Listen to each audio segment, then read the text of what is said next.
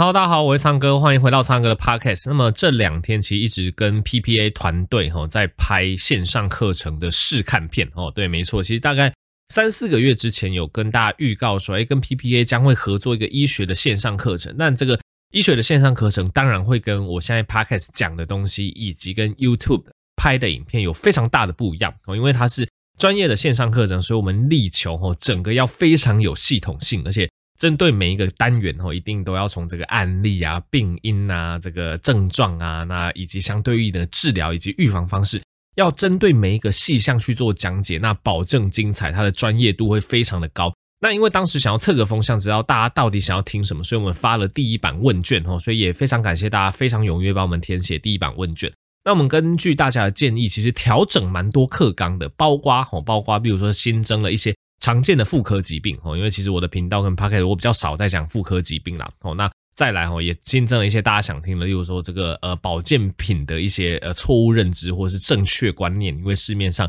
保健品实在是太多了，所以针对这一部分有去多加琢磨啊。那有蛮多人想要听这个尿酸啊、皮肤发炎等等。总之，根据大家的建议后，我们新出了一版非常完整的课纲，基本上大家身体常见的疾病都已经被包含在这个新的课纲里面了哈。但是为了再次验证哦，这个新的课纲符不符合大家的要求，所以我们现在试出了第二版问卷哦。那我会把第二版问卷的链接放在下方资讯栏，那一样邀请大家来踊跃填写。那你有填写这一次这个资讯栏的问卷的各位哦，之后就会收到哦我们这个专属课程的折扣码。所以不管哦你要买或者是不买哦，拜托这个大家问卷先帮我们填起来哦，你就可以拿到优惠券。之后如果想要买，就会以比较优惠的价格取得这堂线上课程。那这两天其实就是在跟他们录这个试看影片哦，录了这个痛风以及你的健检报告怎么看哦的血球篇哦，因为其实现在很多人都在做员工健检，但是员工健检很多人就有做，然后有红字，但是也有看没有懂哦，所以其实是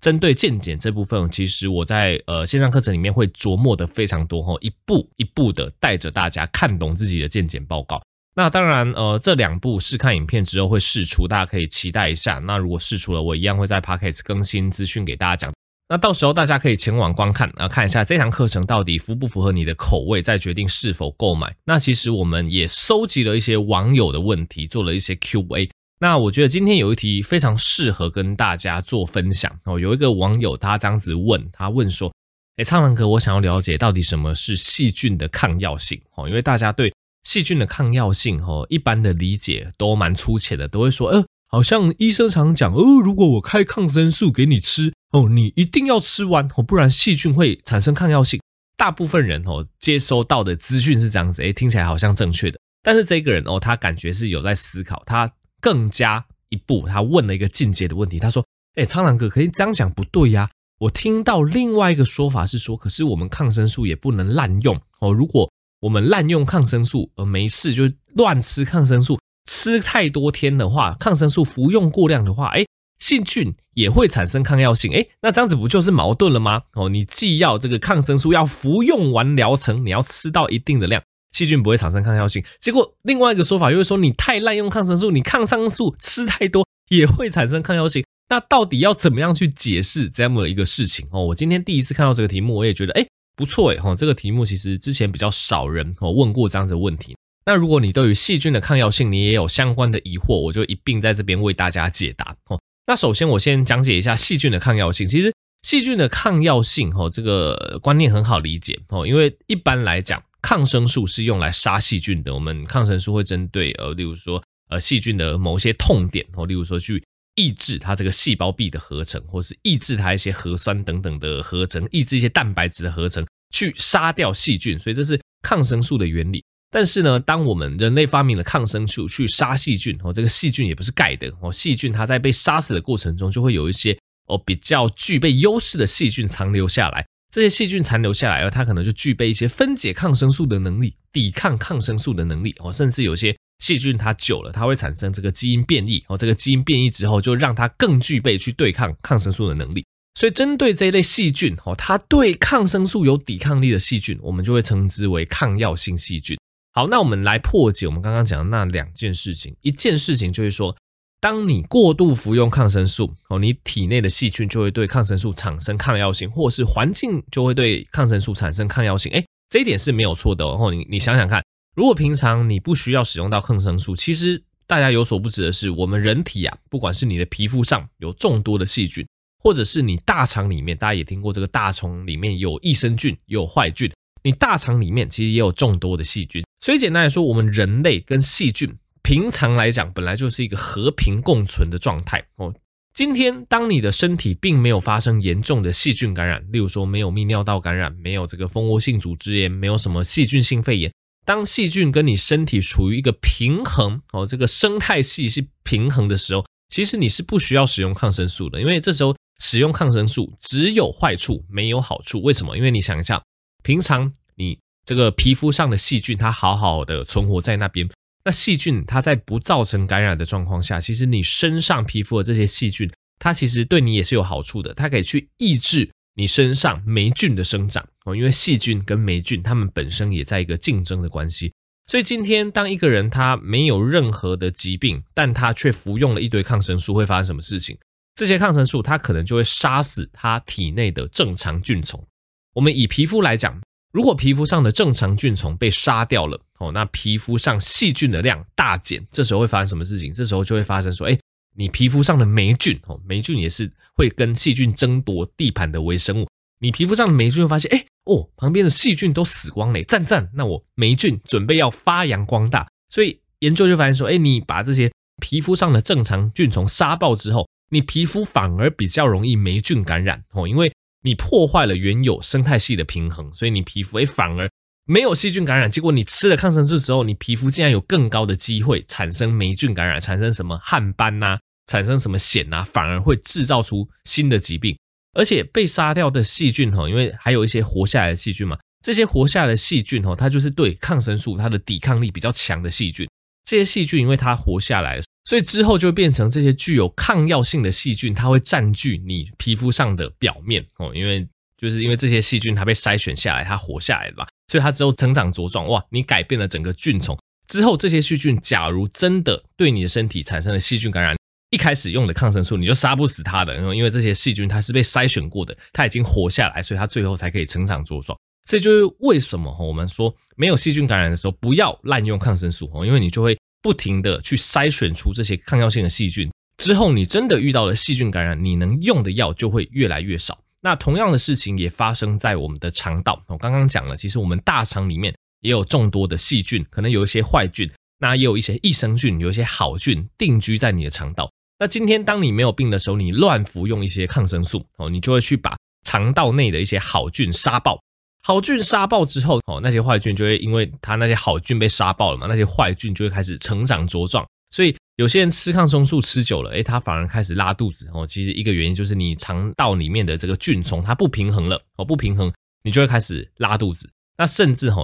有一个非常恶名昭彰的疾病，就是叫这个困难梭状杆菌的感染。哦，就是当你这个呃吃太多抗生素去造成这个很多好菌、很多正常菌丛被杀掉之后，诶，这个。困难梭状杆菌哦，因为它有抗药性，它反而会大量繁殖，造成所谓的胃膜性结肠炎哦，所以这就是一个非常难缠的肠肠道的感染病。那起因也是因为可能不当的使用了过多的抗生素，所以在这种状况下，你就是会在你身体筛选出过多抗药性的细菌。那这些抗药性的细菌，如果它之后真的造成你身体的细菌感染，哇，那你能用的抗生素就有限了哦。所以这就是第一个。滥用抗生素会造成细菌的抗药性，所以这一点是没错的。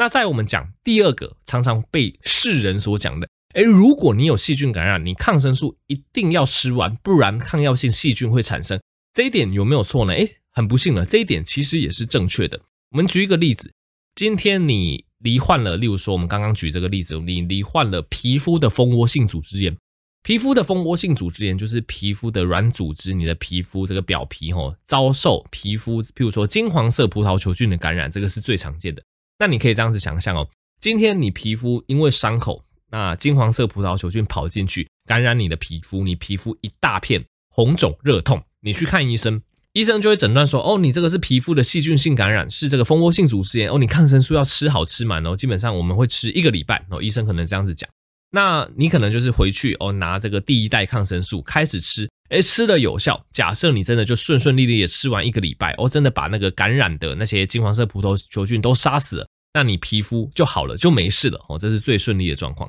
但假设有些人他真的是自作主张，他就是不听医嘱，他吃了两到三天，诶，他的皮肤红肿热痛慢慢消退了。那这时候，当他在还没有全好的状况下就停药，会发生什么事呢？哦，首先他吃了两三天，诶，红肿热痛有消退了。那这时候你可以想象，诶，虽然说它有好一些，但是那些细菌还没有被完全杀死。那这时候还留存着细菌的，就是我们刚刚讲到的，它是对我们口服的抗生素抗药性比较强的细菌。在这个状况下，这个抗生素基本上是杀得到这个细菌，只是这个细菌忍耐力比较强。你可以把它想象成它就是比较强壮的细菌，所以。这个比较强壮的细菌，它经历了抗生素两到三天的宰杀，它仍然活了下来。所以这时候，如果你擅自停药哦，你可以想象这些比较强壮的细菌哦，它可能因为你停药的关系，太棒了，没有敌人了，没有杀死它的武器了，它就会继续在局部造成感染哦。那红肿热痛就继续扩散。这时候，如果红肿热痛它再继续扩散，你又去看医生，诶，医生说，诶，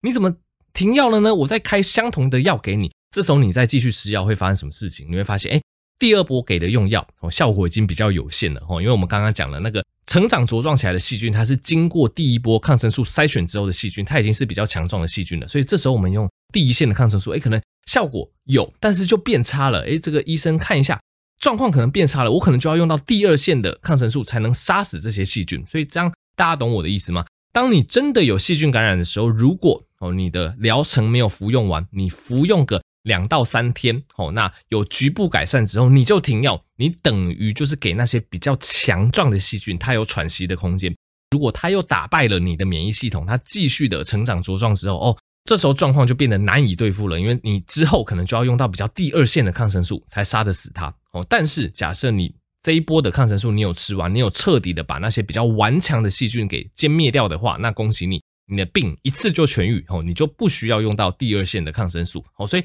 其实两个说法都是对的。第一个说法就是说，当你没有病的时候，你滥用抗生素会造成抗药性，没错，这一句话对。第二个说法，当你有疾病的时候，你抗生素没有吃完，你吃个一两天，你就不吃了，你给那些细菌姑息的空间，没错，那它也有可能会产生抗药性哦。你之后抗生素就可能会越用越重。所以其实抗生素的使用是一个临床上非常困难的议题。简单来说，它需要精准的被使用。所谓的精准的被使用，就是它必须在有细菌感染的一个证据下，而且我们又精准的使用到它需要使用的天数，使用到那个天数之后停药哦，这个就叫做精准的使用。抗生素唯有在非常精准的使用之下，才比较不会对于细菌产生抗药性，去筛选出那些就是有抗药性的细菌。所以其实抗生素的开立，我觉得对医生来讲也是一个非常难的一个课题。对，因为很多医生，特别是很多这个诊所的医生。必须这么讲，他是比较常在开立抗生素，他可能诶，不管你有没有细菌感染的一个证据，他就会开立抗生素给你，这是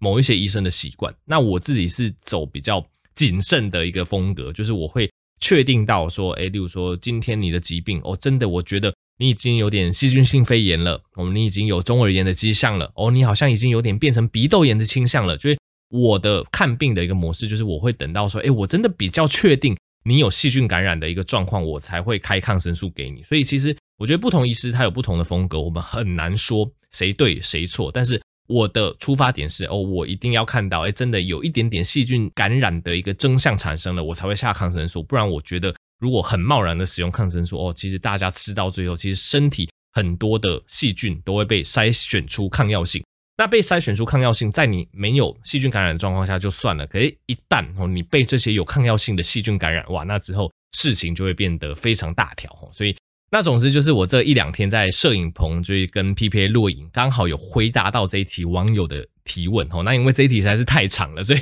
因为回答的太长，所以他们可能不会剪到宣传影片中。但是我又觉得这一题的内容非常适合与在听 Podcast 各位分享，所以特别讲出来。你看，我光是这一题我就讲了十来分钟，你就知道这一题其实多么不好阐述。那希望大家这样子听完，就对于这个抗生素以及细菌的抗药性有更多概念。这样子，好的，那既然讲到这边，我就另外加嘛，哦，就是最近我觉得算是被传得沸沸扬扬的一篇报道，哦，一篇 study，一篇 paper 这样子。那总之，呃，这个 paper 它就是研究生酮饮食哦，因为我知道生酮饮食有它的支持者。老实说，我个人没有说非常反对生酮饮食，但是我觉得你必须在了解生酮饮食是什么，而且你要在非常确定自己摄取的油是好油的状况下，我才会建议你去实行生酮饮食啊，因为生酮饮食还是有一定的风险。那其实。最近我在我的粉专，我就分享了这个最新的 paper。这个最新的 paper，反正他就去统计说，它是一个观察型的研究啦，一个比较大型的观察型研究。然后他去看说，哎，执行生酮饮食的这些人，基本上就是低碳高脂饮食的这些人。因为生酮饮食它的一个概念就是你低碳，你要低碳水，碳水化合物要低到，通常他们是会在一天总热量的这个十到十五趴，甚至五 percent 以下，看你的这个严格度。那他们就是会摄取比较大量的油脂当成能量来源这样子，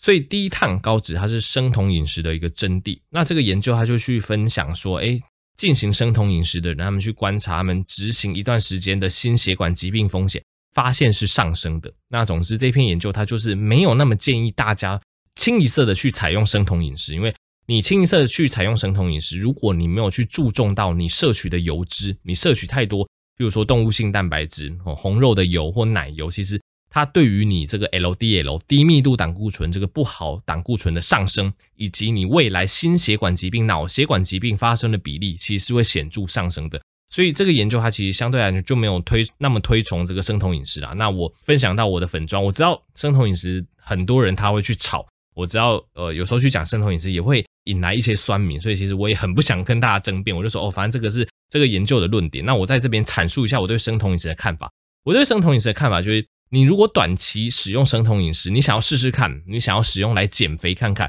我觉得是可以的。但是有几个条件，第一个，你必须摄取好油哦，因为我们知道生酮饮食它的一个最大宗旨就是你要摄取比较高的脂肪当成你能量来源。那其实摄取不好的油，对你身体来讲真的很伤。所以你真的要执行生酮饮食的话，你绝对要用好的油，像橄榄油、像葵花油、像苦茶油、像芥花籽油哦，这一类比较好的油。那在蛋白质来源的摄取，你就要尽量以这个植物性蛋白哦，或者是深海鱼类为主哦，因为这一类鱼类这一类蛋白质的摄取才会让你摄取到比较好的油。那反过来讲，如果你吃生酮饮食，你吃牛、你吃羊、你吃猪哦之类的，你吃这一类比较多动物性蛋白，它其实对你这个胆固醇。对你未来心血管疾病的风险，我觉得就可能会有一些影响。所以我的看法是，你如果要短期执行生酮饮食，看看看适不适合你，看能不能够减重，我当然觉得可以。但是你真的要精挑细选你的蛋白质来源以及你的油脂来源。那再来，我也建议，如果你真的要摄取生酮饮食，你可能每一个月、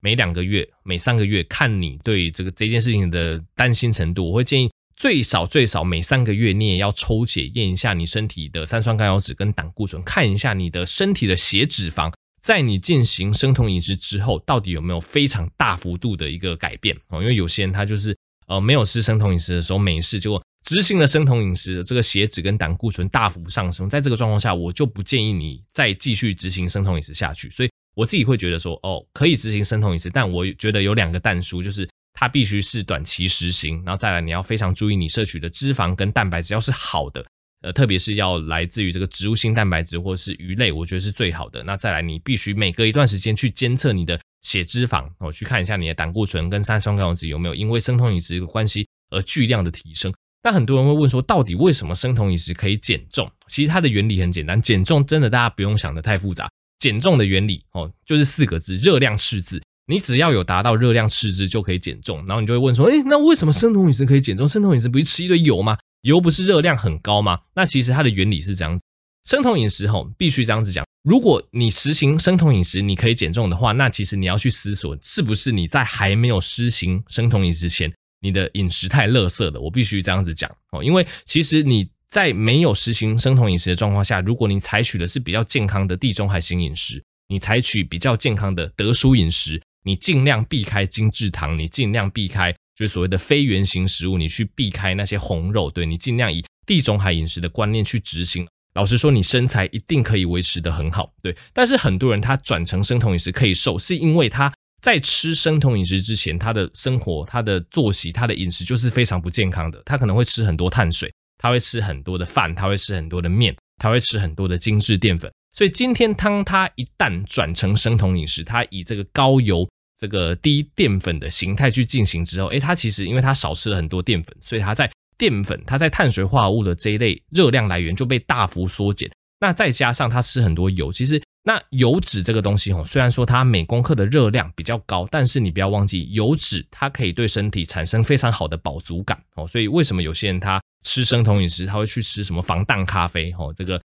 贴这个星巴克的最新饮品就是咖啡加上一堆橄榄油哦，就是为什么这一类防弹咖啡可以帮忙你就是维持饱足感？因为油脂它本来就是消化速度慢哦，所以。当你比较容易感到饿的时候，有时候你吃大量油脂，诶，你反而那个饱足感可以维持的比较久。那再来，生酮饮食通常也会强调，如果你是执行正确的生酮饮食，你也会食用大量的蔬菜，大量的蔬菜这一类大量的纤维质，它也会让你造成饱足感。所以其实大部分哦，如果从一般饮食变成生酮饮食可以瘦的人，我必须这样子讲，他就是一开始他还没有执行生酮饮食的时候，他可能真的淀粉、精致淀粉或者是碳水化合物，他真的吃太多了。所以他换成生酮饮食之后哦，因为他吃了比较好的油，那他大幅增加他的饱足感，他也吃了很多的蔬菜，所以他的饱腹感是强的，所以他不会在餐跟餐中间再额外吃进去太多东西。那再来，他把碳水化合物砍得很低，他把一开始会造成他瘦不下来的碳水化合物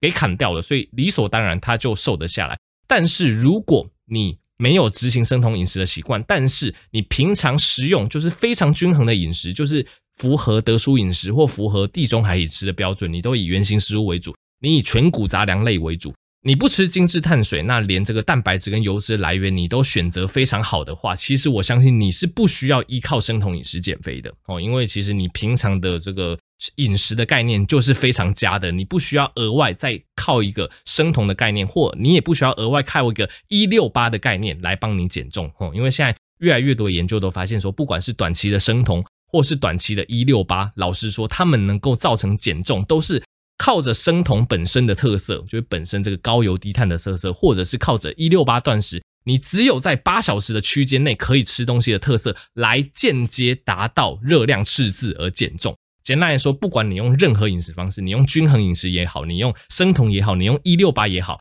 你想要减重，最重要的就是。热量赤字，只要你能达得到热量赤字，你就可以减重。其实你不用去想说你到底要用哪一个饮食。所以这是目前这个最新研究对于饮食、对于这个减重的一个最新的分析啦。我觉得也很有道理，大家想一想就知道是不是这么一回事。那如果说你是生酮的支持者，你那你使用生酮之后，你身体真的发生了奇妙的变化，真的减重成功，你也是可以去想一想，哎，你是不是生酮前哦，你真的吃的比较不健康？那你换成生酮之后。你才成功的减重，你也可以想一下，哎，我这样子讲是不是对的？你就大概知道说，哎，为什么这一类短期饮食法的使用，哎，都可以达成这个减重的效果。那总之，只要有一个饮食法哦，你使用过后，你实行过后，诶，你发现，诶，它可以成功的减重，它可以让你身材维持的不错。然后你去抽血，诶，发现你血液中的胆固醇、三酸甘油酯、血脂、血糖这些，那总之只要有一个饮食法，它可以让你长期的使用，而且你会发现说，诶，你使用这个饮食法之后。你的身体素质都是变好的，你的血脂、